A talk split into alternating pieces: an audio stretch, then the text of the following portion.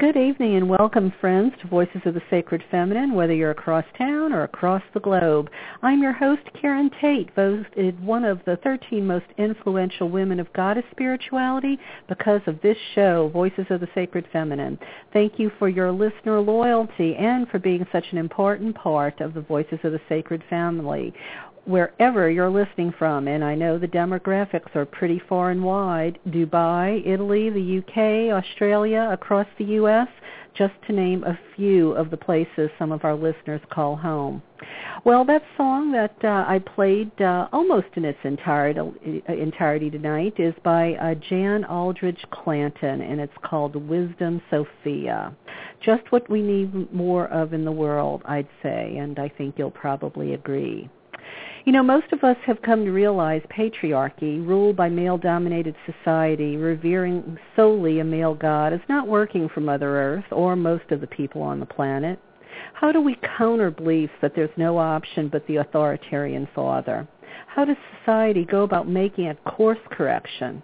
How do ideas that permeate every level of society from womb to tomb, boardroom to bedroom, voting booth to the workplace shift into a more fair, equal, and just world of partnership, sharing, caring, peace, and balance?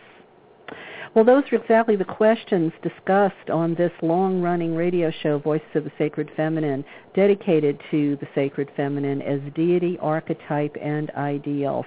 Never before has an internet radio show cast such a wide net to include so many voices whose ideals are in alignment with sacred feminine liberation theology. If we can imagine it, vision it, and restore ancient truths swept beneath the rug and kicked to the curb by patriarchy, then we can manifest it. Tune in each week and hear solutions from these visionary scholars, way showers, foremothers and activists, women and men dedicated to reshaping our world. That means rethinking, reclaiming, reimagining, being willing to take responsibility for our own educations and reinterpret. That's why after my interview tonight, I hope you'll stick around as I share some words of wisdom from Arianna Huffington and a short essay, essay by Glenys Livingstone, PhD, titled Feminism and the Future of Religion. So, setting that aside for now, let's turn our attention to my guest tonight. I'm so glad to have her returning to the show after a long time away. She is Zohara Hieronimus, discussing the future of human experience, Senate sisterhood, and what that means to women everywhere, the Good Earth Society, and other topics shedding light on that paradigm shift that's going to change the world. Let me give you a little taste of her extensive credentials making such a difference in the world out there. J. Zohara Meyerhoff Hieronimus, DHL, is an award-winning radio broadcaster, social justice and environmental activist, and professional artist.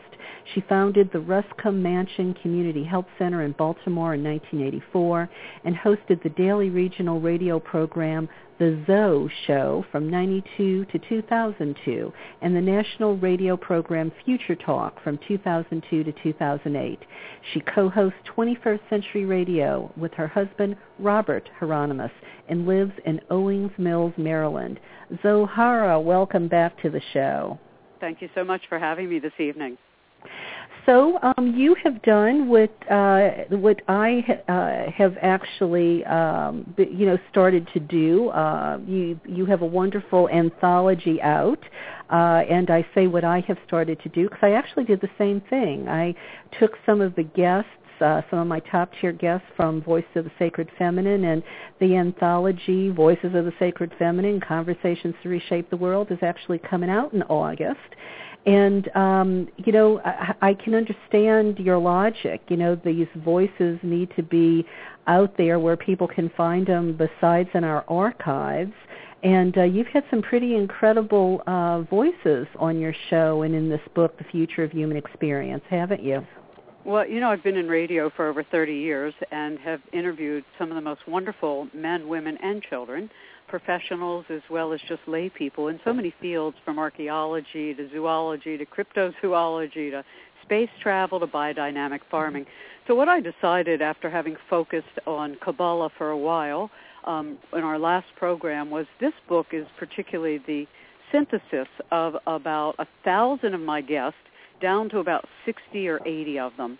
And I focused in the future of human experience, visionary thinkers on the science of consciousness, and like Dr. Raymond Moody, Dr. Larry Dossey, Michael Cremo, John Perkins, Dr. Mehmet Oz. There's so many wonderful people whose work, when you put it together as a weaver, and only somebody really who has had the opportunity to interview and to read all the books and all the papers of all of these people over periods of decades has a perspective other people might not have.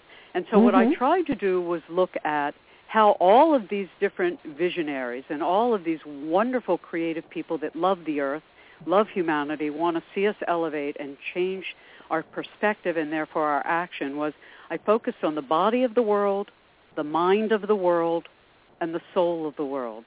Because I believe in, if you look at the Hermetic axiom, as above, so below, as within, so without, which permeates every sacred society and every esoteric system on the earth because it's the fundamental methodology by which symbology and stories and mythologies and archetypes work, um, is to really see that everything that's in the world, as the Vedas would tell us, is also in our own bodies. So for instance, if we're looking at the body of the world, I looked at farming and how the earth itself in a sustainable fashion can elevate all of consciousness and all of human experience. Hmm. How, as an example, when you lose the value of your topsoil, the planet herself will move towards a glacial age. So while we may experience these hot, hot temperatures, we're also going to be cold, cold ones. And so global warming really historically is a precedent prior to a glacial age because you need to remineralize the soil. So I showed as an example when the black forests were dying and they sprayed mineral dust, rock dust from rivers, they were restored. In the same way, if we restore the soil, we restore our awareness and our consciousness that everything from the soil up is us. We and the soil and the carbon atoms and the worms, we're all one being. So that the human system of the lungs or the trees of the earth and our river system or our arteries like the ocean and so the earth and the human are the same actual cosmology, just in different scale.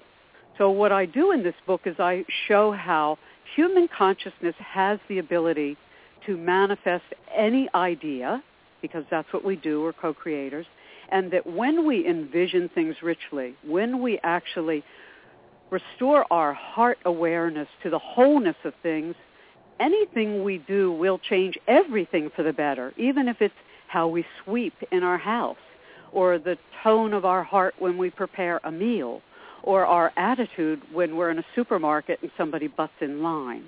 All of these little things are actually colossal events changing the entire planet, not just our own little personal microcosm. So I know I've said a lot in a very short period of time, but I try to show in the future of human experience why our consciousness is the driver for evolution. The world isn't just happening to us. We are happening to the world. Well, and I think probably where we really go wrong and where we could start to um, consciously set things right again is if uh, everyone really not just paid lip service to it, but really believe that everything is interconnected, don't you think? Mm-hmm. I, well, everything really is, and we have no choice. As I always say, it's together or together. you know, that's really the choice. We're either going to do it together or we could pretend that we're not together and fight each other and have division. You know, I, I listened to your introduction and when you were talking about sharing and caring and peace and balance, it reminded me of the prophetess Devorah, who was this great judge. And she stands in Kabbalah in the middle of the tree of life, which stands for truth and beauty. And it makes me think of these Senate sisters, these 20 women and all the other women coming into places of leadership worldwide, which is really what is a natural unfoldment from a Kabbalistic point of view in the descent of the light. Um, and I'll explain that in a minute. But the thing that's so beautiful is that as each human, male and female, comes more into their intuitive right hemisphere and then uses the left hemisphere, which is the rational, discerning, more male aspect of ourselves, we can have what others have called whole brain thinking. And when we have whole brain, it's like being a full moon and a new moon. It's being a sun mm-hmm. and a moon. And mm-hmm. and I think that that's the place that we're arriving at. It's not just that women are going to come into world power, but they are, and it's essential. And we we know from um, studies that if you look at the tree line of a nation and the education of the women, you can tell without even going there how much poverty, disease, destruction and violence there will or won't be. And it's interesting well, to me that the tree line and women's education are comparable measures to the health of a community. Well, talk a little bit about that, Zohara. I mean, I've heard that, you know, of course, the more educated the women are, then that benefits the children, it benefits the community. Everybody's quality of life becomes more uplifted, you know, rather keeping women ignorant and barefoot and pregnant in the kitchen. But I don't know about the tree line part of this. Well, what's so interesting is they found that the more educated the community, the less decimated the environment meaning they ah. began to understand through their own like inner um, capacity to be inclusive. I think the bottom line here is exclusivity or inclusivity. Mm. Patriarchy is a very exclusive, aggressive, violent um, instinct. It's reptilian. It's like the reptilian old brain, the the right. fight for survival. But right. most of the fights are false fights. They're not real fights of value. They're not ethical battles. They're not anything to elevate. It's generally to they're separate wedge issues and diminish. Usually. Totally. I mean, don't and don't you media, think they're usually wedge issues or you know religious, you know, no religious dogma? Yeah. No question about it. And then the media, unfortunately, has become sort of the choir of division, the choir of degeneration, and the choir really that that has minimized women, has um, sort of made them objects, objectified them, and returned them basically to looking like um, little whore dolls for our culture. And this goes mm. all the way down to those little pageants for little girls where they dress them up as little slut women and they parade them around, these darling little children, exposing them to an egoistic materialism that objectifies them as a product rather yeah. than as an essential, beautiful little girl. Yeah. And if you yeah. look at that as really the beginning and you can see it right from the start, I mean, not to mention nations that kill their daughters when they're born, not to mention families that devalue the fact that a daughter has been born, not to mention those that are, you know, killed because a daughter was born.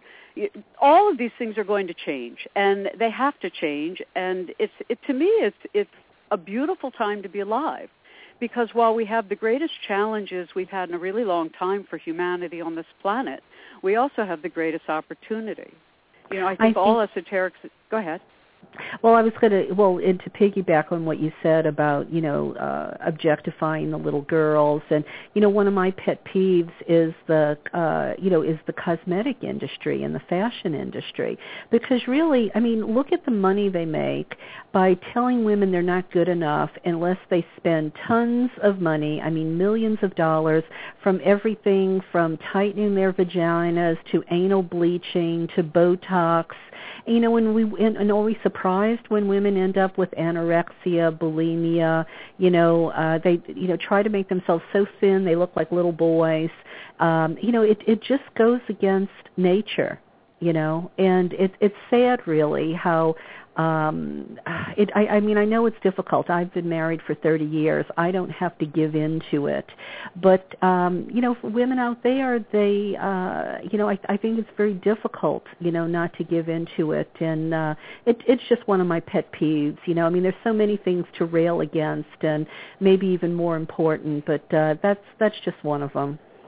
But you know, the, the beautiful thing about this time period and the appreciation of what quantum physics has brought to the table in terms of the Hermetic traditions and the esoteric traditions and the native peoples traditions of honoring the earth and that all are connected is that now we can prove it. We can prove it through physics. It's no longer just an expression or a sentiment or a belief. It can be shown how it is that consciousness changes matter. So when we appreciate that consciousness changes matter, then it means that every person in the listening audience this very moment is in the position to elevate their own community, their household, the people they work with, the people they bump into, the people they dream about, the people they see on television. You know, anytime any one of us stops for a moment and prays for somebody else, and I'm not talking about religion, I'm talking about heartfelt compassion, um, a loving expression of um, solidarity and solace for somebody else's suffering.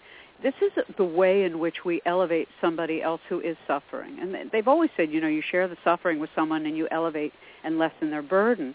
So when we pray, when we actually ask for divine right order for anything, anybody, any situation, let's say there's a big storm and there's a lot of loss of life in a community a thousand miles away. Any one of us who prays for them literally changes the impact of the event on those people. In the same way, we can even through forgiveness change the impact of history. So for instance, a person who has been abused or a nation who has been at war, when we can forgive those who have done harm, we take away their power vibrationally from the residue of that signature waveform, if you're following this image, and its impact on our physical form. So in non-speak that's not physics, in an emotional sense, when we forgive the abuser, whether it's a system of government, an individual, or a policy, we move into another space of being able to lessen their control and therefore we open up to a greater, higher creative thinking and a higher sort of resonance of feeling, which means we have the capacity to lessen its power. You know, it used to be as an activist and as a very aggressive sort of um, sportsman when I was younger, always playing attack, uh, is, is I always was very oppositional. And it's only as a woman now at the age of 60 that I have really come to appreciate the parables and the teachings of forgiveness and that there's a gentleness that has much greater strength than opposition. So that I, I feel like the thing that's changing most is our awareness of how to make change. Making change does not necessarily mean resisting and fighting the other. It means being bigger and broader and brighter and more loving to bring more people, more hearts and more hands to the table. So yeah. as activists, go ahead. Yeah, and and uh, actually that's something that I've been sort of struggling with myself, you know, because mm-hmm. as an mm-hmm. activist, you know, you you're you don't want to get steamrolled by the other side. So how do you hold them off while at the same time you maybe usher in something better? And I think what mm-hmm. I've come to maybe understand and and you you tell me if you know if it sounds like I'm starting to get it because you seem to have a good grasp of it rather than be rather than fight the Republicans rather than you know fight the multinational corporations you know and everything that's going wrong out there be for the positive, the opposite of it.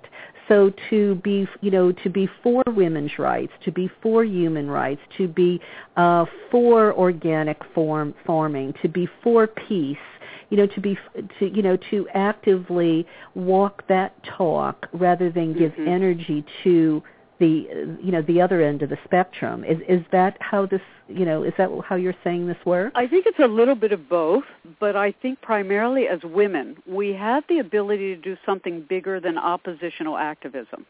That's what i'm saying. And i think that's what the senate women have discovered. You know when you look at just the record these few women um, have in terms of what they passed, you know, whether it was Chairman Mikulski of Senate Appropriations who helped avoid the government shutdown, and then Chairman Patty Murray of the Budget Committee, you know, passed the first Democratic budget in four years. Uh, Barbara Boxer of the Environment and Public Works Committee saw a 105 billion transportation bill, a 12.5 billion water resource bill, on and on. And what you discover is, except for immigration reform, every major bill passed this session was authored by a woman. And a beautiful story by Jane Newton Small details this at um, time.com.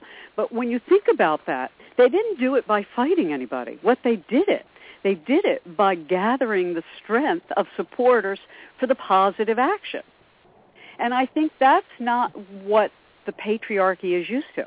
The only thing that the old world knows from a reptilian perspective is, is polarity. And this duality notion that Christianity and so many fundamentalist traditions have taught us is truth, I don't find to be true. It's, it's a false um, premise that there's duality in the world. There's not. There's this and this. It's not white and black. It's white and black.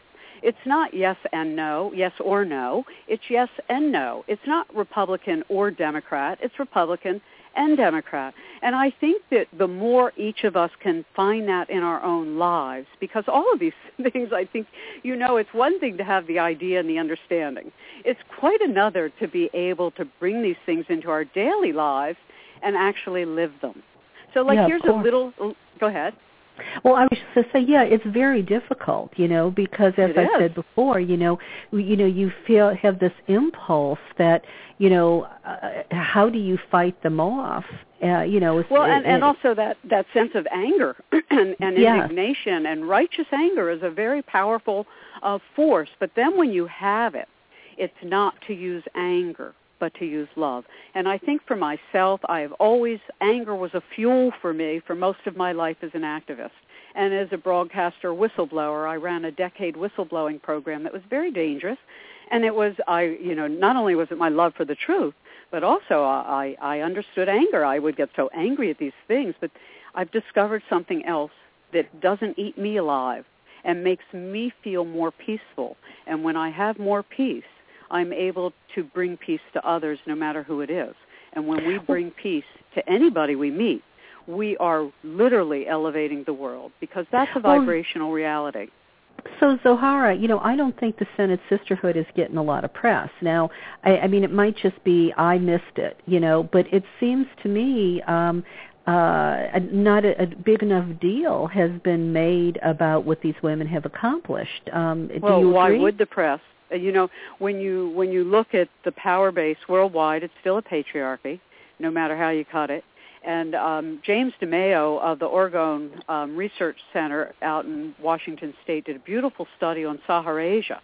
And he discovered that the great desert belts were also the greatest brutality on the planet. And that if you followed the desertification of land, so we're talking about aridification anywhere, you get a br- more brutal culture. So the less green there is, the more brutal it is. So there, and what I've discovered is you can have a desert for a desertification of the heart, yeah. not just of your environment. And that's what my book, The Future of Human Experience, keeps doing. It keeps bringing us back to our own inner experience of these outer phenomena. So when there are forest fires, we have to ask ourselves, do we have a tremendous amount of anger running around the planet? You know, Right. these are all of the elements are the same, whether it's air, water, fire, earth out there or within us. So our emotions reflect actually the, the natural structure of the world. So we have fiery energy, we have loving water energy, you know, we have beautiful different sunshine energy. In Mhm. the same way, there are all these other different energies in the world. So when we talk about sustainable energy as an example or zero point energy, what we're talking about is unconditional love within. And on the outside, using the energy that's available to us, you know, in a way that's free. But all of these things are developmental within us as much as without us. So this Well- is why I took 10 years off to study Kabbalah because what I discovered as an angry charging activist and a loving humanist is that I had to find a way to manage myself. And I and Right. I think that that's the bottom line for evolution is that each human being we're all here to do service, every one of us. No one gets out of that. We're all here to help everybody else around us. We're all here to evolve and we're all here to become self-managed humans. And once we can manage ourselves, at least better than we did yesterday, then each thing each one of us does improves the world and we can only see better change. Well, let, let me ask you this, because I'm somebody who understands by example better than just, um, you know, metaphorical or uh, you know theory. Mm-hmm. So mm-hmm. as an as an as an activist, for instance, you know you've been an active environmental activist and uh, all your other activism. How do you do it differently now versus uh, how you used to do it in in very real terms? Okay, in very real terms. So when I was younger and I would fight certain environmental actions like the spraying of Dimilin or something for gypsy moths. That's just an ex- one example years and years ago. And so I went and fought and brought all the information and the material and and the guy who was from the Department of Ag said this stuff is so safe he'd spray it on his children. And I started weeping at that time internally and a little bit visibly outside because I realized that this man who I was hating because he was going to spray the stuff that I knew was a carcinogen or would give birth defects or some other genetic problem to humanity, actually believed it was safe enough to spray on his children. So that was the beginning of a turn for me.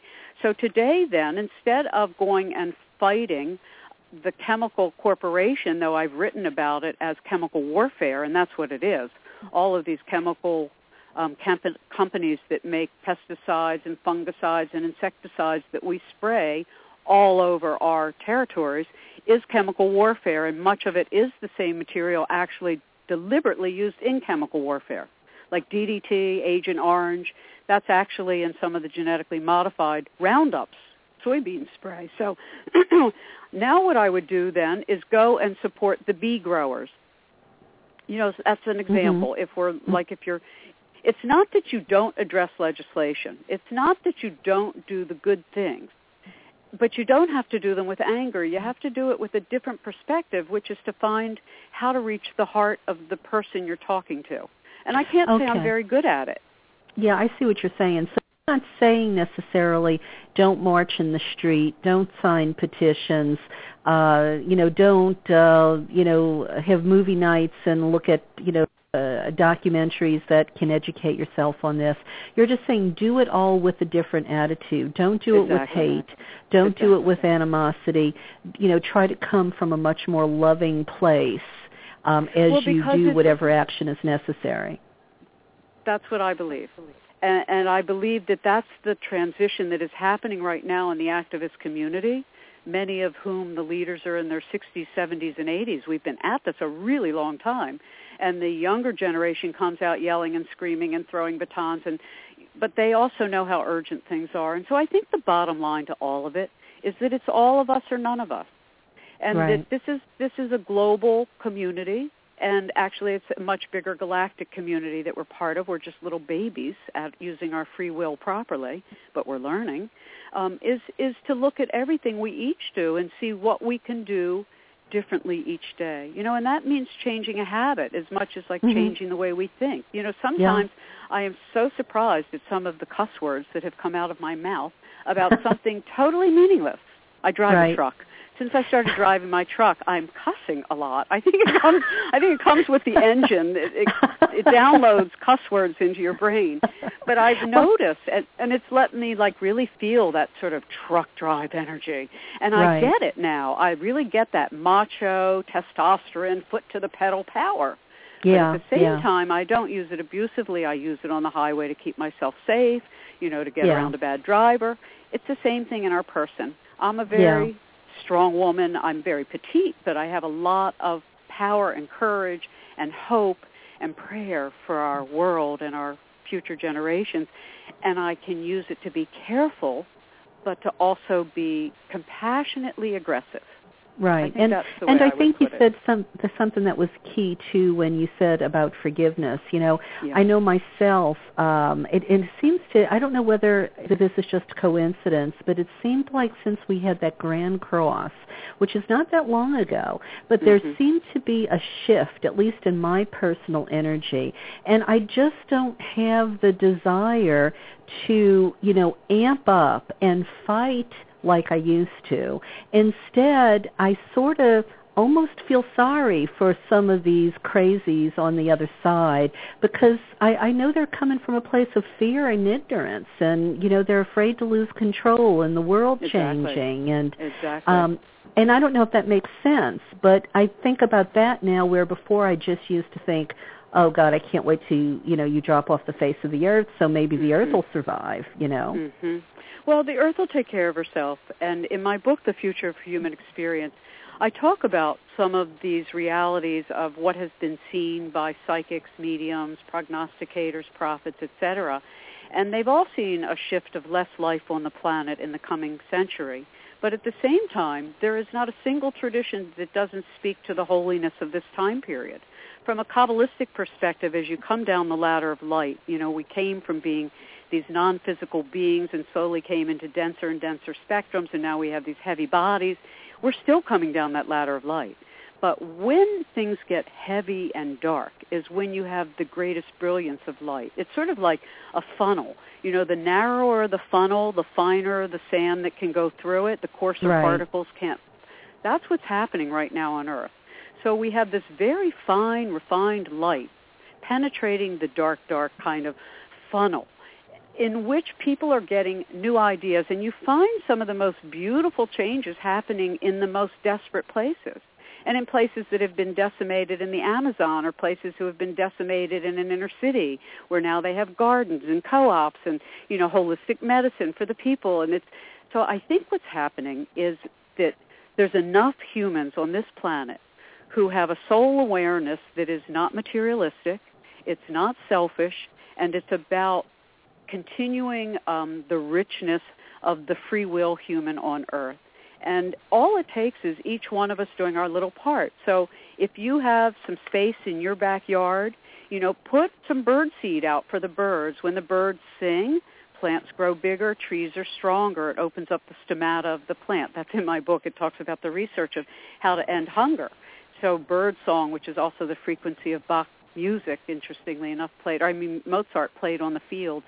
Anyway, there there are many um, solutions to every problem we have on the planet, whether they're personal, ecological, environmental. You know, whether it's financial, whether it's political. The challenge really is to find that place in each issue where things that are diverse overlap you know, if you take two circles, like with your index finger and thumb in both hands, and you put your index finger and thumbs right up next to each other, what you have are like two looking glasses. But mm-hmm. if you mm-hmm. overlap those two fingertips over each other, you mm-hmm. end up with three circles, three spaces. That little tiny place in the middle, it's called a vesica piscis, but in the very mm-hmm. little middle part, even if it's just a tiny fraction of overlapping circles, when we focus on that overlap, that's where we can bring unification. So I think as activists, back to that source discussion of how do we make change, is as activists we've always polarized. I've always polarized. You know, mm-hmm. it's been war against whoever has power because mm-hmm. it's generally the status quo, corporate, you know, mm-hmm. uh, old way of doing things, which is based on a war strategy. It's an acceptable risk strategy in everything, whether it's agriculture or medicine. You know, look at nuclear medicine. Totally acceptable risk strategy. It's like burn the village to save the house. You know, that kind of thing. Right. Anyway, right. Um, is is to find that little place where there's commonality, and for most people, it comes down to their personal experience in their families, with their children, with their health, with their love, with their fears, you know and and that's what i've discovered. So if you're in a situation let's say you work someplace and they use bad bug spray in and it makes you sick and you know it's not healthy for any of the workers you just have to tell them you know that this spray not only makes you sick but it's obvious it would make their own children sick. You know there's there's ways i don't know every person's much more creative than i am in terms of a personal um, rapport with any human you speak to and if you need to and you can't really talk to somebody, just visualize them, have the conversation with them in your head, and that's the beginning. Okay. So, Zohara, what do you believe the connection between feminism or honoring the sacred female and environmentalism is? Well, I think, you know, from a Kabbalistic point of view, women are receivers, and the earth is a receiver, meaning that we reflect everything like the moon. So that anything you do to the earth, you do to yourself, just like a woman. Anything you do to a woman, you do to society. Because the woman is really the one that elevates everything back up. The, the woman is born with extra what's called bina in Hebrew, which means understanding. There's this innate capacity of women to have deeper insight, intuition than men. It doesn't mean men can't be intuitive, but women just naturally have a little extra intuition. In the same way the earth and all earth systems are in constant communication between themselves, I think women in general, because we are made to give life, to give birth, have a natural instinct to nurture. And when you nurture, it's no different than what nature does. So I, I think the relationship between how women are treated on earth and how the earth is treated on earth, that sounds funny, how the earth is treated on earth, how we treat our environment are the same issue. And it's, it's, a, it's about reverence. You know, bottom right. line, it's reverence. And so I can scream about the patriarchy all I want, but there's also women who are equally involved in some form of diminishment of the world. It, right. it wouldn't happen otherwise. So all of us have some little part in it, whether it's we've dumped a gallon of paint down the drain without thinking about it, you know, or we sprayed a bunch of bug spray outside and didn't give two thoughts to it, or we sprayed garbage on our lawn and poisoned all the worms and everything else under our soil. All of these things are related. And so I think again, the bottom line for me is what I discovered is the consciousness of each person. I mean, this is what I discovered after we're talking about decades of study mm-hmm. of mm-hmm. all sacred systems as well as science, is that I believe that human consciousness, and so we're talking about the soul here. We're not talking about the body at the moment. Talking about the soul. The soul in a body has the capacity to make immaterial become manifest. So the soul in the body through consciousness actually elevates things. That's why they say when we look to the future, let's say everybody has fear of earth changes. Well, mm-hmm. instead of having fear about the earth changes, if we can spend some of our time imagining dome cities that are healthy, underground housing that escapes all of the changes above the earth, if we can start to actually think creatively out of love into community, rather than isolation and everybody building and their devastation. own, you know, yeah. and devastation, we add to the Earth's capacity for restoration. You know, that's really the bottom line. We're at right, a period of restoration.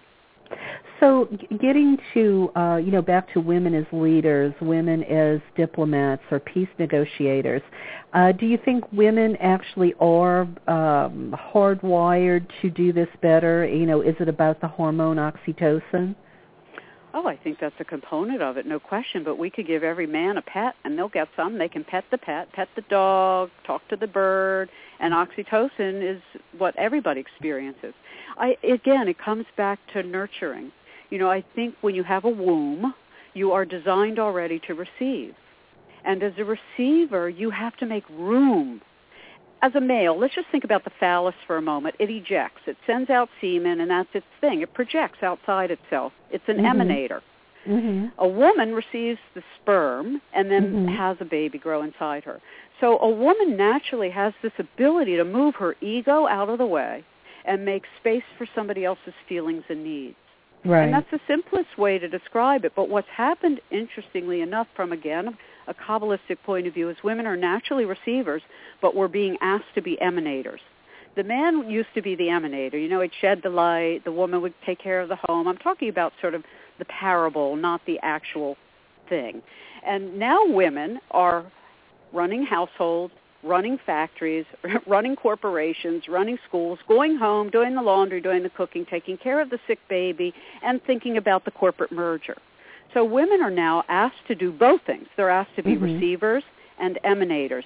And mm-hmm. this is why women are becoming so strong. Because we have moved out of our native capacity as just receivers, and we have been asked by planetary evolution to become emanators. So we are now becoming compact energy units that can receive and send, and men are still, for the most part, emanators. They're not receivers. So, so is part of the solution to uh, get men to be more nurturing, to be um, you know to to be givers, you know, to and, and to be receivers more than just the emanators? I believe so. You know, my mother, who has passed away 20 some years ago, once said that she thought all 18 year olds, before they enlist in the military, go into the birthing room and watch a baby be born. Mm-hmm. It was brilliant. I didn't understand it at the time, but I get it. And I Yeah. believe so, yes. You know, we've done so much to erase the feeling, caring, instinctive nature of little boys. Don't cry, be brutal. You know, some of that's Mhm. changed. But Yeah. in the age of Yesod, which we're in Kabbalistically, in the Tree of Life, there's these ten spheres or balls of activity that actually are structured like the human body.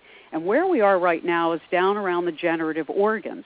And we can see this in the expression in our society where women take on men's roles, men take on women's roles. Sometimes a man becomes a woman. Sometimes a woman has gender transference and they become a man. And sometimes they're both sexes. And there's a lot of confusion around the sex and the person. But ultimately, it's not about sex. It's not about gender organs. It's about consciousness. You know, it's about Mhm. a balanced heart, a balanced soul, a balanced mind, and balanced action. And what kind of genitals we have is irrelevant. Yeah, yeah, absolutely. Because uh, you know, women can do uh, just as much damage without a penis, uh, you know, th- than than men do with their penis. You know, so Yeah. this I- I- idea that uh, you know to put all the evil on men's shoulders, well, you know, I I, I think that's uh, that's rather foolish. Um, well, and we've all been men, you know, we've all been men and women. We reincarnate into different bodies all the time. So this life I might be a woman, and last life I may have been a woman, and before that a man, and next life who knows, you know? And, and, and so do you think evolve, we carry do we carry that in our um oh i don't know our our our, our memories of past I lives believe so. I believe Yeah. so. I think, and not only our own genetic memory, you know, not only our own soul memory, like when they've done so many beautiful studies through Ian Stevenson's work of showing birthmarks on people, and the birthmarks are where they actually had an injury from their prior life. But it's not only just our own history that we are expressing, we're also expressing the biogenealogy of our ancestors this of this life. So I have several, you know, rounds of great grandparents who were running from the Cossacks. I've had this natural fear. It's partially that I'm Jewish, but it's also just this genetic thing that runs in the blood. So all of us are a storehouse of the planetary memory. You know, the Akashic record that is the combined sort of record of all human soul activity now, yesterday, and tomorrow. Um, we all have access to. So again, I come back to the bottom line as I do in the future of human experience, visionary thinkers on the science of consciousness. It's, how we do what we do that matters more than what we do. And what I mean by that is if I am a cleaning woman, if I do it with love, it's much better than if I'm an angry cleaning woman who just wants to get the job over to pick up my pay. right You i know, if I'm cooking a meal and I'm angry, don't cook the meal. Wait till you feel better. Have somebody else cook it that night. yeah don't, if you feel resentful um Yeah. well you know and and i just read an article recently too about trauma um you know we're talking about genetic memory that trauma uh if your if your great grandmother or your grandfather had trauma in their life that they're starting to think that that trauma actually is residual and goes down you know from generation to generation I believe it does. and and you That's react to that bio, as well yeah, exactly. That's what I meant by biogenealogy. And and so you know, each one of us who can repair ourselves from our own wounds and our own hurts and our own sort of um, lack of forgiveness. Um, those are things we can work on without permission. You know, the freedom of the human soul is that we can grow as much as we want if we choose to, and no one can stop us. No one, not the government, not a parent, not a not a spouse, nobody. This is this Mhm. is the inner freedom that each human soul has. And so when we understand that, we can create lives for ourselves and maybe it, it won't be so great on the outer, but as we start to really work on the inner, then eventually it's going to reflect on the outer. on the And outer we can't yeah and we can't always control. In fact, most of the time we can't control the outcome of our actions. But we and here's a really quick example. I have a dog. I have many dogs, but one had a really hurt foot. I've been nursing it, nursing it, nursing it for 3 weeks, day and night. He runs away. Comes back with the wound on his foot and somebody said to me, "All that time and effort for nothing." And I felt to myself, and then I said to this other person, you know, I can't control the outcome, but no, it's not for nothing. Even if he had come back like, or even if he hadn't come back, what if he had died? It wasn't for nothing. The good that I did for that dog was the good for the world and the good Right. for the dog species and the good for me in terms of staying dedicated to service and healing. Whatever I'm Right. healing, whether it's a dog, a human, a tree, a plot of land. That's Right. what I'm saying. It doesn't matter what we're doing. It's how we do How we what do we it. do that really changes not only our own lives. Because I'm glad you're can come to repeating it peace. because it's starting to sink in. Mhm. um, Well, so mhm. so let, let's talk a little bit about the right wing a bit. Um, I saw on the uh, on the internet uh, just a few days ago that Fox News is um, uh, ratings are the lowest than that they've been in ages. Um, I would like to think it's because people are getting disgusted with the fear mongering, with the divisiveness, and, and all that. you of know, that. it depends what state you're in. The red states are run by fear and that far right. The blue Yeah. states are very liberal humanists and Right. want to see people have choice. You know, the, the Right. cornerstone of law, if I might do a quick diversion, because I was a whistleblower and a constitutionalist for a very long time, and I pointed out to everybody that as a juryman or woman, you have a right to sit in judgment of the case and the law. If somebody is accused of a crime in which there was no harm to another person or their property, you should say the person is innocent because it's as if the law itself is unconstitutional. Meaning, the cornerstone of constitutional law is that if there's no injury to a person or their property, it's as if no crime has occurred. So all the laws against prostitution, all the laws against, you know, drug use, those are unconstitutional laws. So if you sit on a jury and somebody's accused of prostitution, you have to find them not guilty. You have to find Mhm. them innocent because the law itself is unconstitutional. There's a group called jury nullification and they educate people. No judge and no lawyer will tell a juryman or woman anymore that their obligation, not just their choice, their obligation is to judge the case and the law. So these are very powerful tools. So in the same way in our own lives, when somebody comes into our life, we have an obligation to judge the situation and whether or not that person is like outside all ethical bounds. Are they inside ethical? You know, we can love bad people. sure. And so then we have to decide how to address the behavior and still love the person. And I think ultimately as an activist, I'm circling back, that's the same thing. So, we have to Zohara, love how do you people. how do you reconcile abortion in that scheme of thought? Same same way I reconcile drug use, you know, while I myself have never had to do that nor do I think I ever could. I think it's about education, not law. It's nobody's right to tell a woman what she can or can't do with her body. It's nobody's right to tell a man what he can or can't do with his body. And nobody Right. does, by the way. Right, exactly. We can educate women and say, look, you know, you're, you, you, you know, this might heart, hurt your heart and soul for the rest of your life, or this is a soul that's trying to come through you, or whatever. But souls, I have to say, until a, until a body is born, the soul does not incarnate. And souls sometimes choose an aborted situation, not for themselves, but as a service to the mother or a service Well- to the father. Yeah, well, that well, that was something you know because I I mean I I remember taking Kabbalah classes and you know just Mhm. very minimally, but that was something I found very interesting. You know, the thought was that you know the soul may be choosing not to come forward in this lifetime. So this idea that you know that that abortion is always wrong. Well, you know, what if it's the what if it's the child's choice to you know not not come in this lifetime? Yeah, well, and I can't say that I'm wise enough to be able to look at each situation and know, but I do know that it's a collaboration of souls. The soul coming in to a woman's body, we all choose our place and time of birth. I really believe that. We may not say, "Oh, I'm going to go to 127, you know, 19th Street," but we can say, "I need this vibration," and we look around and we find the vibration of that which we need to grow. We choose situations where we're going to grow, and um, these souls are all collaborating the father the mother and the soul that's incarnating so there is a soul collaboration and we don't know if in the prior life that soul coming in may have murdered that woman when she was a man you know there's so i'm not wise in that way i i don't have that kind of sight But Mhm. I do have an understanding and an appreciation that these are not random events. There's been abortion on this planet for millennium. Ever since women could get pregnant, we've had abortion. There's always been herbal treatments for aborting children. There are reasons sometimes not to bring life into the world. Again, that's not how I would approach my own existence, nor would I hope people I love. But again, it comes to education, and I think that's what's lacking in this world. We have no spiritual education.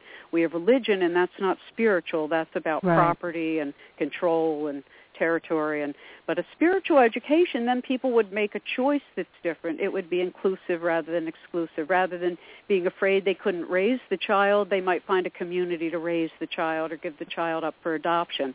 So I, I think it's a lack of spiritual education, and when people feel they have no choice and that they just can't bring that life into the world, we don't give people a choice.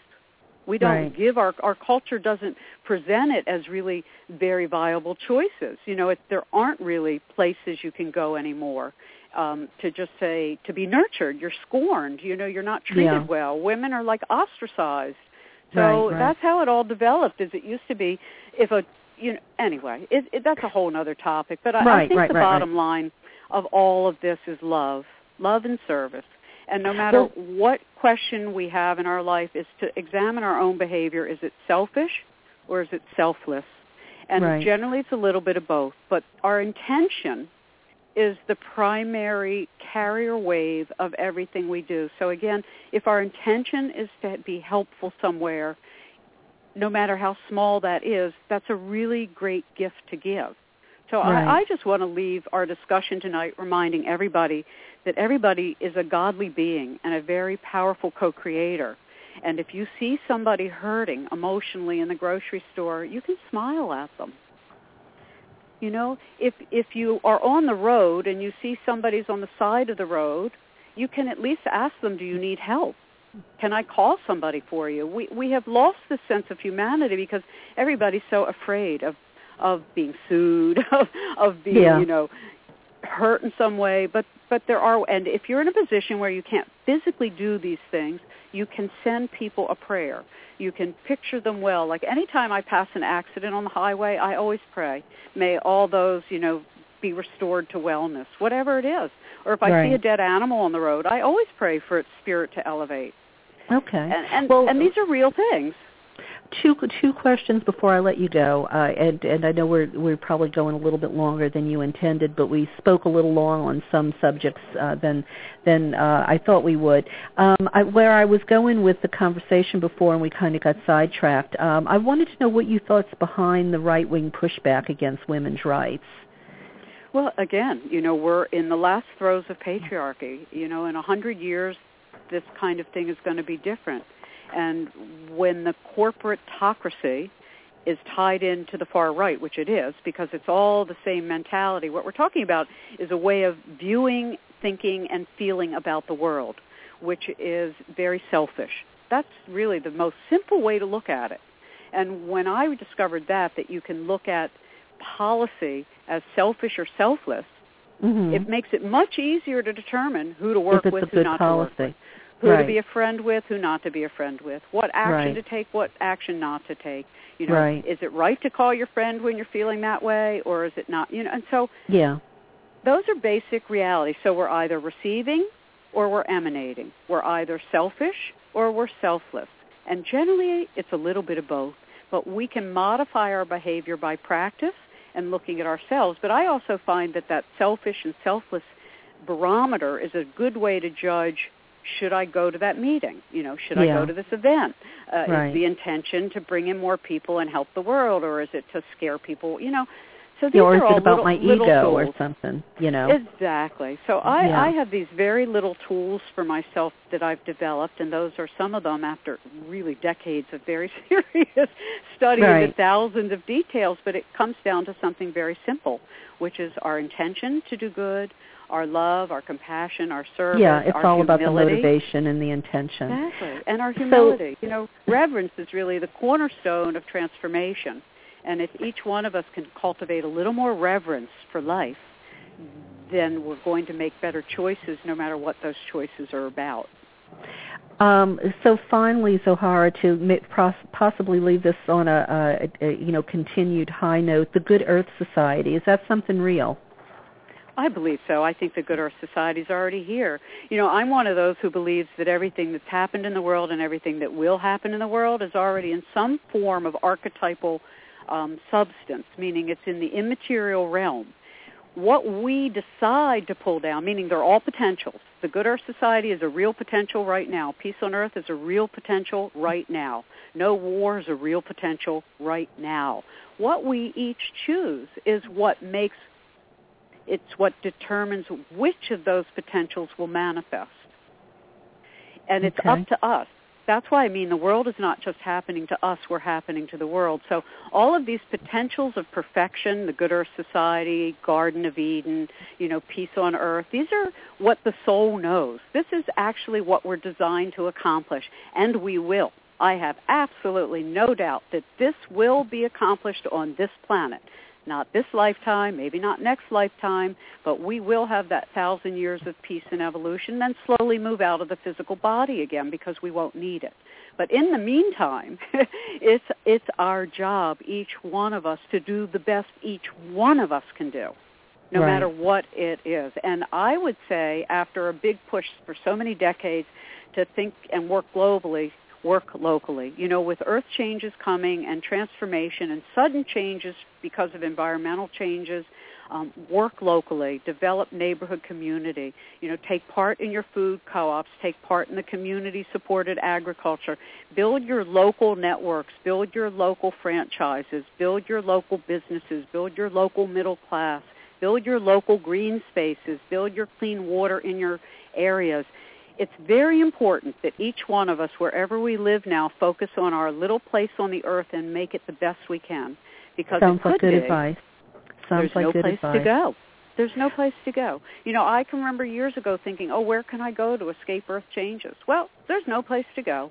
Because yeah. earth changes is a sign about person changes, internal changes for all of us. So anything you see in the outer world, folks, just ask yourself, do I ever act like a hurricane? Do I ever flood people with emotion? Am I ever a dictator? Do I ever war on the bugs? You know, right. all of these things. So that's what I've learned after all my years of covering world affairs and spiritual affairs is that everything the external we see is internal. Yeah. Exactly. And so the it. more each one of us can do to come from a place of love and inclusion and harmony and service and reverence and humility, the better choices we'll make in our own lives. And if all of us, all billions of us, were doing this, there'd be nothing but the Good Earth Society now. And There this we go. human goodness within each one of us is how we're designed. We are designed for this. That's why there's such a longing for it. It's not out of reach. It's in the heart. We're programmed to do it, and we will. So each one of us is working on that now. We're just going to make it easier for the next group of souls who incarnate to do their part in elevating the earth and in elevating awareness. Well, Zohara, thank you for all of this, uh, these these jewels of wisdom and insight tonight. Um, I really appreciate it. Thank you. And would you tell listeners um, again how they can get in touch with you, uh, where they can get your book, where they can listen to you and Bob on the radio? Sure, they can um, go to 21st21st centuryradio.com, and that's our radio website. And then my personal website is Zohara, Z-O-H-A-R-A online.com. I have all kinds of stuff up there. And then Bob has a new book coming out which will interest you on Lady Liberty, and you can go to www.secretlifeofladyliberty.com. That's secretlifeofladyliberty.com. And again, my website Zohara, Z-O-H-A-R-A online.com. And Bob and I take turns every other Sunday. We host, and it's 8 to 10 p.m. Um, out of WCBM Radio in Baltimore, but online anybody can listen at 21ST, centuryradio.com. And thank you so much for giving me the opportunity to talk. Well, I appreciate you being with us and tell Bob hello and thank Laura for all her hard work. And Bob is actually going to be on the show in uh, August talking about his new book, so I look forward to chatting with him again. Wonderful. Thank you so much for having me. Oh, you're welcome. Thank you, Zohara. Good night. Well, listeners, so we're about to cross the threshold into the second half of the show. Uh, I hope you'll stay with me a bit longer uh, and enjoy the insights of uh, Arianna Huffington uh, as I share her 12 Steps to Thrive and Glenys Livingstone's essay, Feminism and the Future of Religion. But first, a few announcements and housekeeping tidbits before we get to that. I am very excited to announce the long-awaited trip to visit goddess sites of Turkey in May 2015. And uh, the itinerary is being put together as we speak. And if you're interested in being on the tour of a small group of women and men, we're going to keep the group to around 20, please let me hear from you so I can put you on the list to give you updates. Uh, Turkey is an incredible melting pot of goddess cultures. It's a diamond in the rough. You really can still feel the power of goddess. They are unlike many other places that have become overrun with tourists. Uh, when last I visited there, uh, so many of the goddess sites that we went to, they're off the beaten path. We could literally do whatever we wanted to do in terms of ritual, dance, movement, uh, yoga, meditation, dream sharing. Um, it was just a rich, rich experience, and uh, we expect to do this again. And it may be the last time uh, I'm going to be taking a group to Turkey. So uh, if you can put your pennies and nickels together and uh, come with me and my co-host James Rietveld, who is an archaeologist and a professor of religion and probably the foremost authority on uh, Artemis of Ephesus, you won't want to miss this please come with us. Uh, visit the home of Isis, Cybele, Mary, Kubaba, Aphrodite, Magna Mater, and many more goddesses in the wonderful museums in Ankara. It's truly superb. And uh, last night I did a special show. I'm usually not on on Tuesday nights, but uh, there was a special last night. I uh, gathered together the facilitators of the upcoming Nashville Goddess Conference that's happening in July. I think you'll want to hear what they plan to uh, to offer at that conference. And uh, even if you can't make it, there was uh, wonderful sharing and uh, and insights and wisdom and ways you can reach their websites uh, to find out about what they teach and still maybe avail yourself of um, some of their, their knowledge. And I'm actually one of the uh, presenters for the Nashville Goddess Conference. I will be there as well. And uh, I'm told that um, if you can't make the conference, I believe there will either be a video or an audio of the conference that you might be able to get. So uh, again, let me hear from you. Get in touch with me. Uh, let me know if you're interested in going to the conference and getting videos or audios and um, I will find out that information for you. Also closer to home, uh, Saturday, uh, this Saturday coming up, I'm at the Long Beach Woman Spirit Fair. Come visit me at my table. And you know what? If you have not yet picked up my book, Goddess Calling, it truly does show how we can have an alternative to patriarchy and how goddess spirituality sets us free.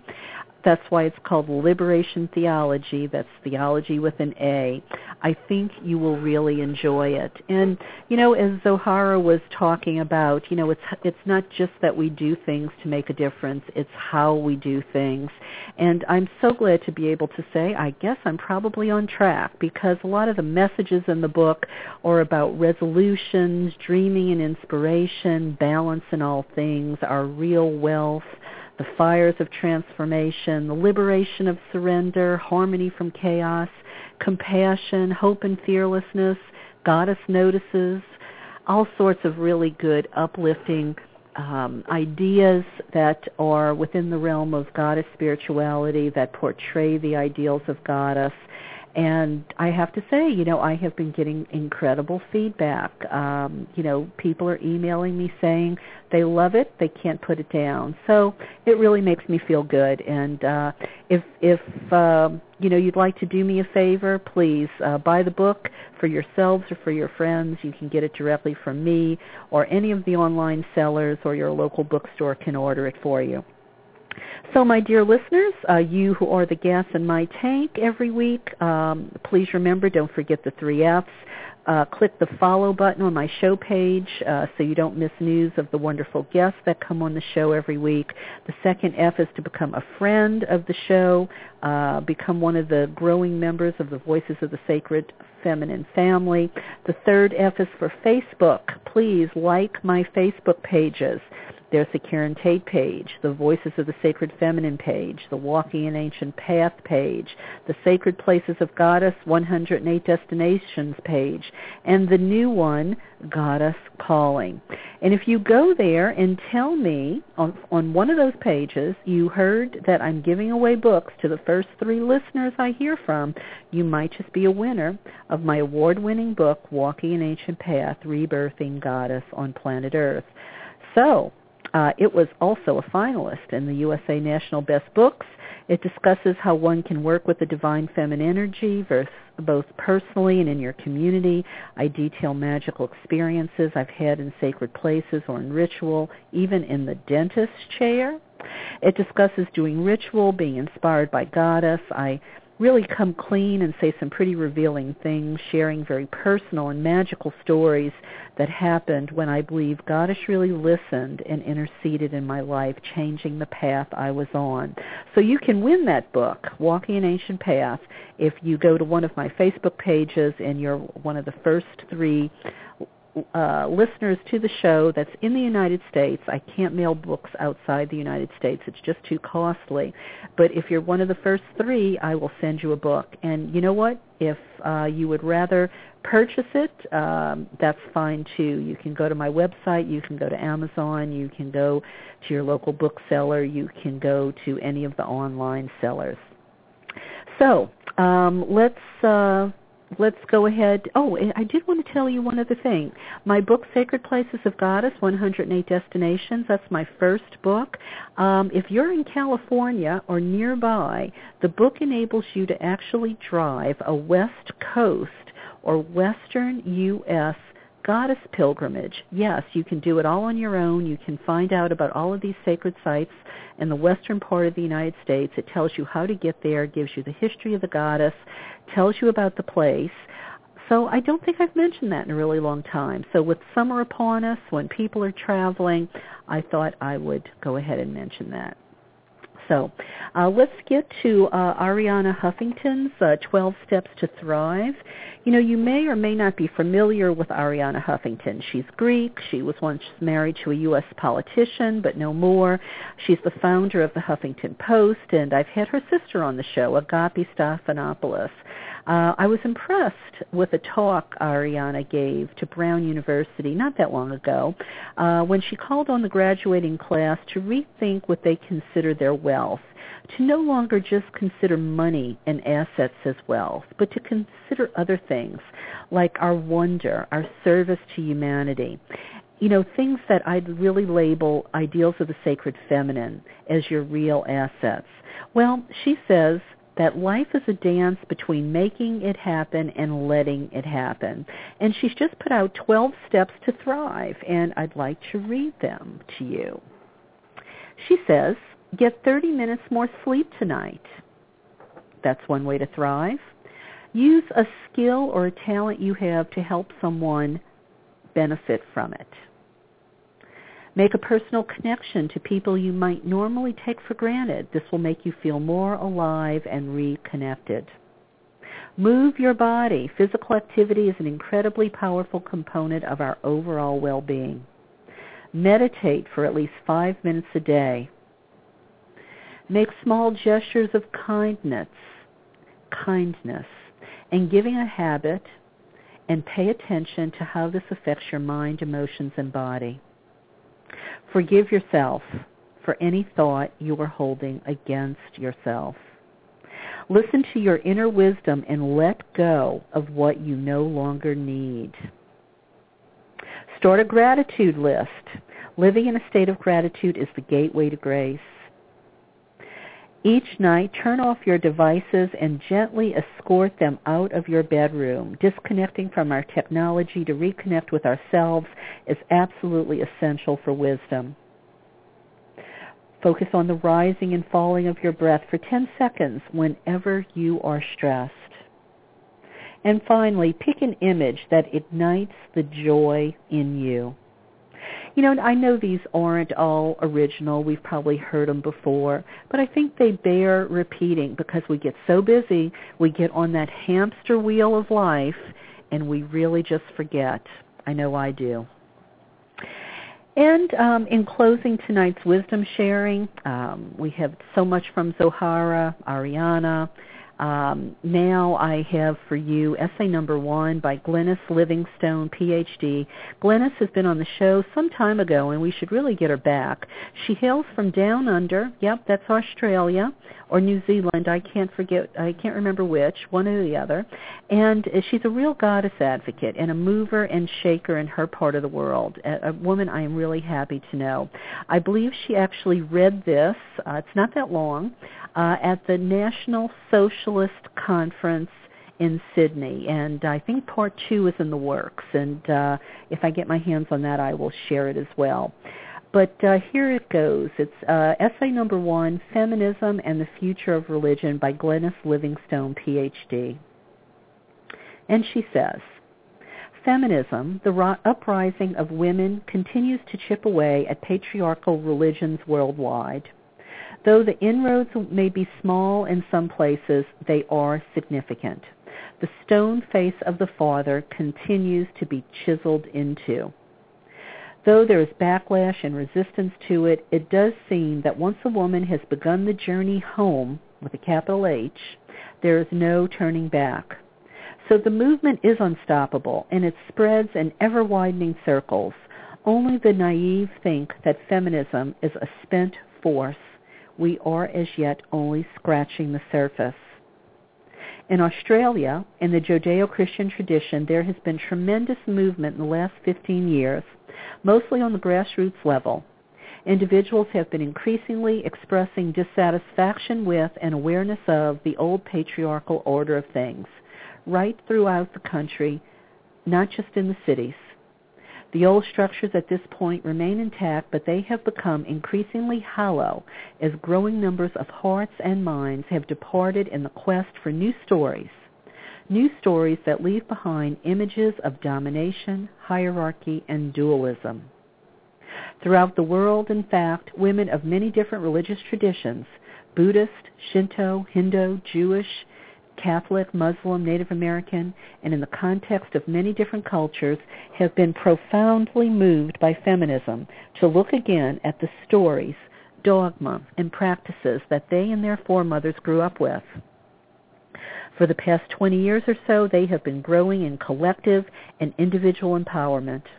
As a result, the forums now in place for the continued in-depth studies of feminism, spirituality, and politics are very strong, very organized, and filled with women and some men of all ages and races. The power in these forums arises from an understanding of interconnectedness with all peoples, all life forms, the earth, and the cycles and seasons of nature and our lives. Sounds familiar, doesn't it? Weren't we just saying that with Zohara? And there is a deep commitment to the transformations necessary for the renewal of life. This is not to deny the very strong and often barbaric foothold that patriarchal religions still have in the lives of millions of women. Whereas in Western Christianity, misogyn- misogynism reached its frenzied peak in the burning times of the Middle Ages, in other very powerful world religions today, misogynism is, misogyny is still peaking. That is, we must understand that in some religions the burning times are still in effect, and indeed it is carried out in this very country. Females today are being mutilated, incarcerated, and murdered as a matter of routine religious practice, and precious little is done to stop it, since it comes under the sanctity of religious freedom.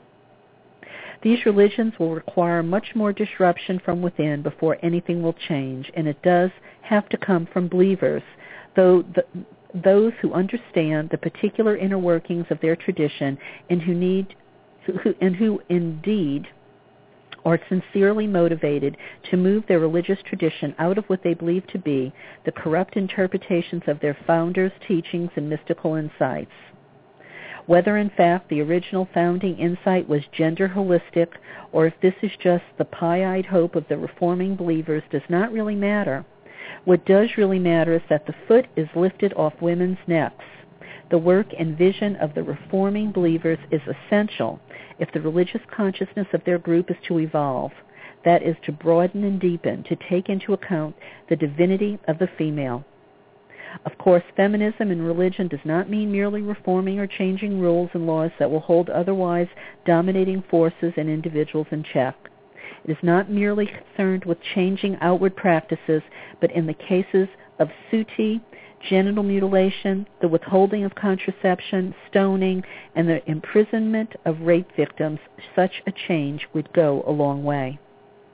Riane Eisler, in her book Chalice and the Blade, identifies not only the dominator paradigm of patriarchy or and, uh, and, androcracy, sorry, as she names it, as a major force in the shaping of history, but also she identifies a partnership paradigm, which she names Gylany, G-Y-L-A-N-Y.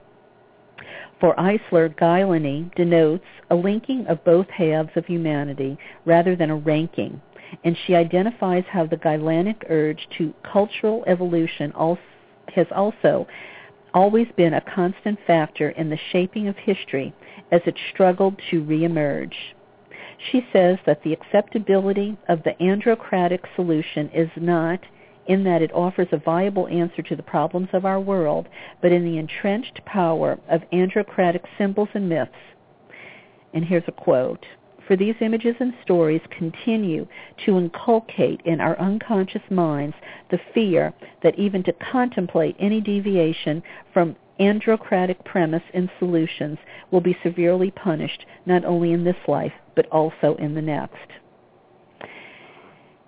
It is here then, in the realm of myth, image, and symbols, that feminists in religion find the bulk of their work, in the diluting and relativiz- in relativizing of patriarchal dominator notions, stories, and images, and then in the offering of alternatives.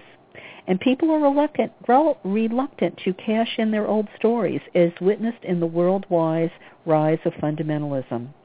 There is a desperate clinging to officially sanctioned scriptures. A quote, hang on, I have to change the page.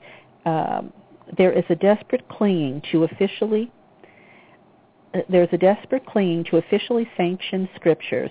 A quote, one true story, a monolith that will stand rigid and forever. Jean Houston describes this rise in fundamentalism as the sunset effect, or the often observed phenomenon that when old traditions, politics, or institutions are about to fade out, they generally cut loose with a blazing rush of activity that belies their coming mortality. Unquote. But the need to change is pressing.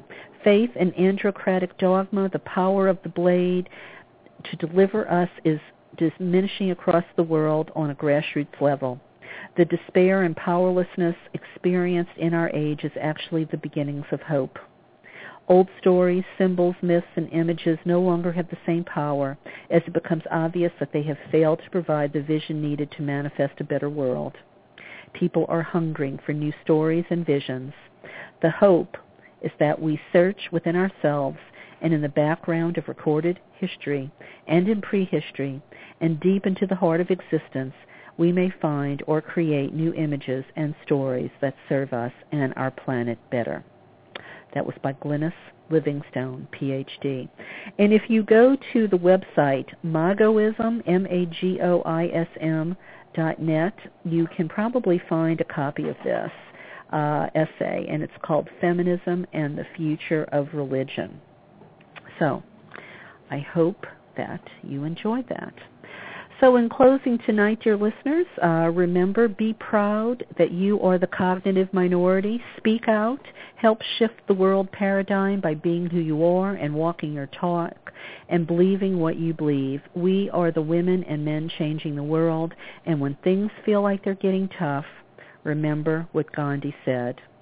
First they ignore you, then they laugh at you, then they fight you, then you win. Or what um, Monique Wittig said, there was a time when you were not a slave, remember that. You walked alone, full of laughter. You bathed bare-bellied. You say you have lost all, lost all, recollection, all recollection of it. Remember. You say there are no words to describe this time. You say it does not exist. But remember, make an effort to remember, or failing that, invent. Well, listeners, thank you for tuning in with me uh, last night and tonight. Uh, I will be back with you uh, next Wednesday at our uh, regular time, and my guest is Barry Eaton, and uh, he's an awesome guy who has interviewed me on his show, and I found him so interesting in the work he's doing that um, he is going to be with me, and uh, we're going to be talking about uh, the other side Yes, he's a radio show host himself, and um, uh, he has a book, uh, Afterlife: Uncovering the Secrets of Life After Death, uh, and his new book, No Goodbyes. And um, you know, we're going to be chatting a bit about that. So before I go, uh, one last thing. The psychic state is the collective unconscious which is that consciousness of the planet. What's called the chthonic mind, the mind of the earth. Our ancestors understood that the animal and divine were all connected. They were together. That there wasn't a separation. And that's what we are trying to return to, is that sense that our animal nature is divine. It doesn't get in the way of the divine. It gets us closer to it. What's your idea of being fully alive as a human being? Because that's what's really spiritual. Write it down. Start writing your own Bible if you want. Sex is sacred. And by that, I just mean sweaty, fun, happy sex.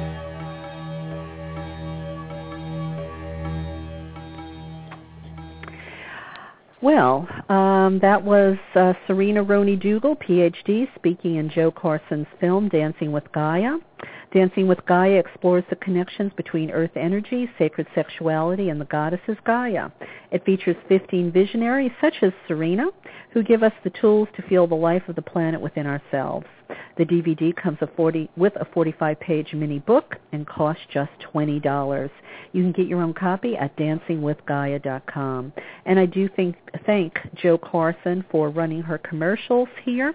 Uh, it does help me pay to keep Voices of the Sacred Feminine um, on the air. I do uh, pay out of my pocket to continue to do Voices of the Sacred Feminine as I have for the eight, uh, last eight or nine years. And uh, I do it as a service to the community. It is also a guilty pleasure. Um, I believe it is so important that we find our sacred roar, that ideals of the sacred feminine uh, have a voice, and uh, that is what I'm dedicated to. And if you want to help contribute to that, um, please do. You can go to my website, uh, KarenTate.com, go to my Goddess Store page, scroll down past the free meditations. Yep, yep. See, there's free stuff there. And uh, there's some PayPal buttons. You can make a donation of any amount, and any amount is truly appreciated. Don't go to Starbucks a couple times next month and uh, send us a donation to keep Voices of the Sacred Feminine on the air. So listeners, um, again, I thank you, I thank you, I thank you uh, for uh, tuning in. And I'm going to leave us on a uh, funny note. Uh, Celia, who uh, is one of the musical artists who uh, has me play her music here on the show, she has a Naughty in Pink album. And um, she has a song called the Hoo Hoo Song. So, you know, just for kicks and giggles, here we go with uh, Celia's Hoo Hoo Song.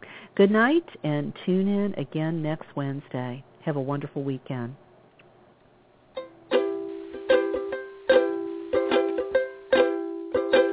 Do, do, do, do. Dr. Bronner's makes your hoo-hoo tingle. Ladies, you know what I mean.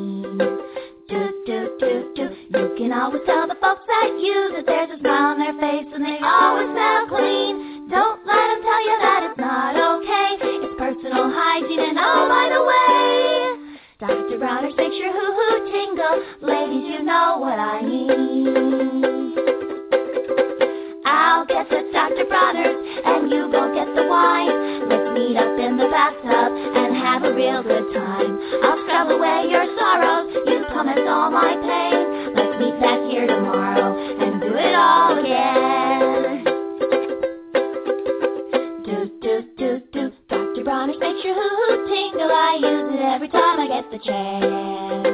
Do, do, do, do. Dr. Bronick makes your hoo-hoo tingle. It feels like a peppermint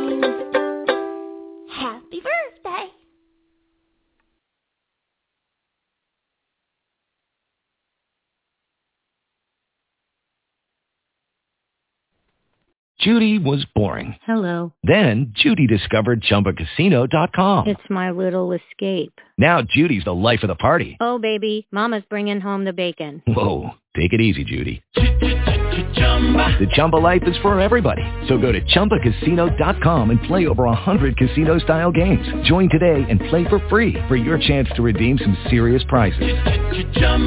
ChumbaCasino.com. No purchase necessary. Void where prohibited by law. 18 plus terms and conditions apply. See website for details.